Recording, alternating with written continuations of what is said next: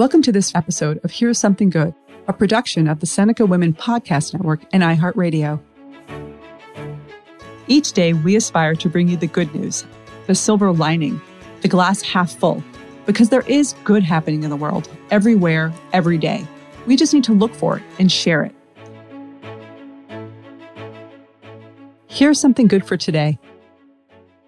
Phase one, phase two, no phase at all. Cities and counties across the country are emerging from the shelter at home rules imposed by the coronavirus. But not everyone is jumping for joy. CNN just released a poll showing that Americans are split in their feelings about returning to their old routines. About half feel comfortable about getting back to their former activities, while the other half are not. In the meantime, experts from the CDC are warning that the pandemic is far from over. Uncertainty seems to be the order of the day. So it's hard to stay positive and focused on the task at hand when we're either yearning for a happier, simpler past or fearing an unknowable future. The secret, though, may be found right here in the present. We spoke with psychiatrist Dr. Gail Saltz, who told us that there are basically two kinds of people. There are those who are oriented towards the good times of the past, and then there are those who are always looking forward to the next new thing. In these uncertain times, both types can benefit from focusing on the here and now. Here's what Dr. Saltz had to say.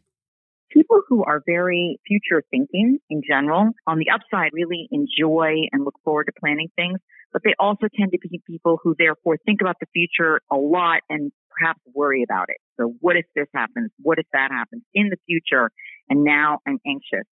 So actually for those people, the task on, on both accounts is to move into the present as much as they can because obviously they're stymied in the upside and the downside of the what if is going to be making them more anxious at the moment because there's so much uncertainty. So for them, practices of the here and now and staying very focused on things that they can enjoy and partake of in the here and now. If you're making a nice meal, you know, future oriented people tend to be like, well, this was good, but I'm shoveling it in my mouth and I'm not really paying that much attention because I'm thinking about what will I have, you know, next week. So practicing essentially mindfulness. You're going to sit down to your meal. You're going to think a lot about how it smells, how it tastes, how it looks, how it feels in the moment, trying to essentially have as much pleasure and participation in the here and now of your current enjoyable situation as you possibly can.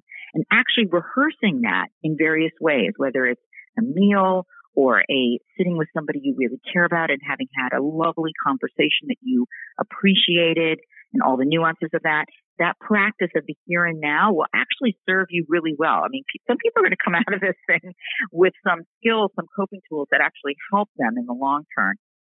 I also asked Dr. Saltz about people who are past oriented, those who have nostalgia or even remorse and somehow think that things will never be the way they were. Again, that's a very anxiety produced thought because of course we have tremendous uncertainty and we don't know. And there's every possibility that it will be in, let's say, two years exactly the way that it was before.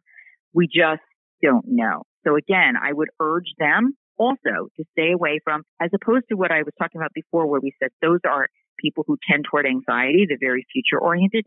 People who stay very rooted in the past tend to be ruminators right? And they tend to have mood issues more than anxiety issues. So, uh, what happened and I can't change it and I'm thinking about it over and over and over again. That's called rumination.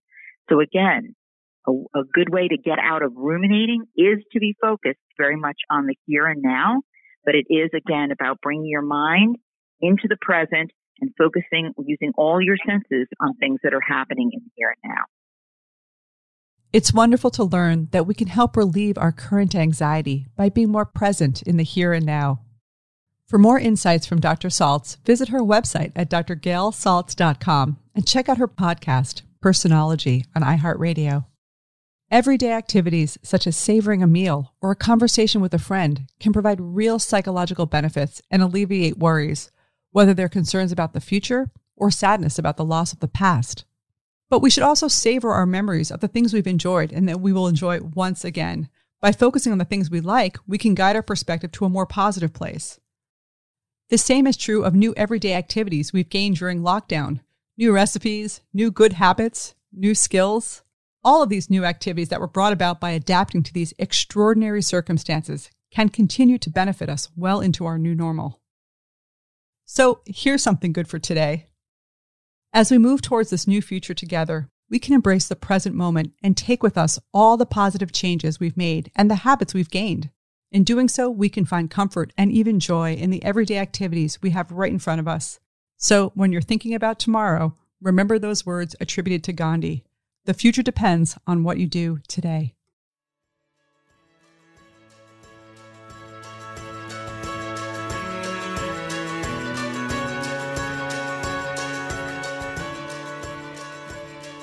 Thank you for listening, and please share today's Something Good with others in your life. This is Kim Azzarelli, co author of Fast Forward and co founder of Seneca Women. To learn more about Seneca Women, go to SenecaWomen.com or download the Seneca Women app, free in the App Store. Here's Something Good is a production of the Seneca Women Podcast Network and iHeartRadio. Have a great day.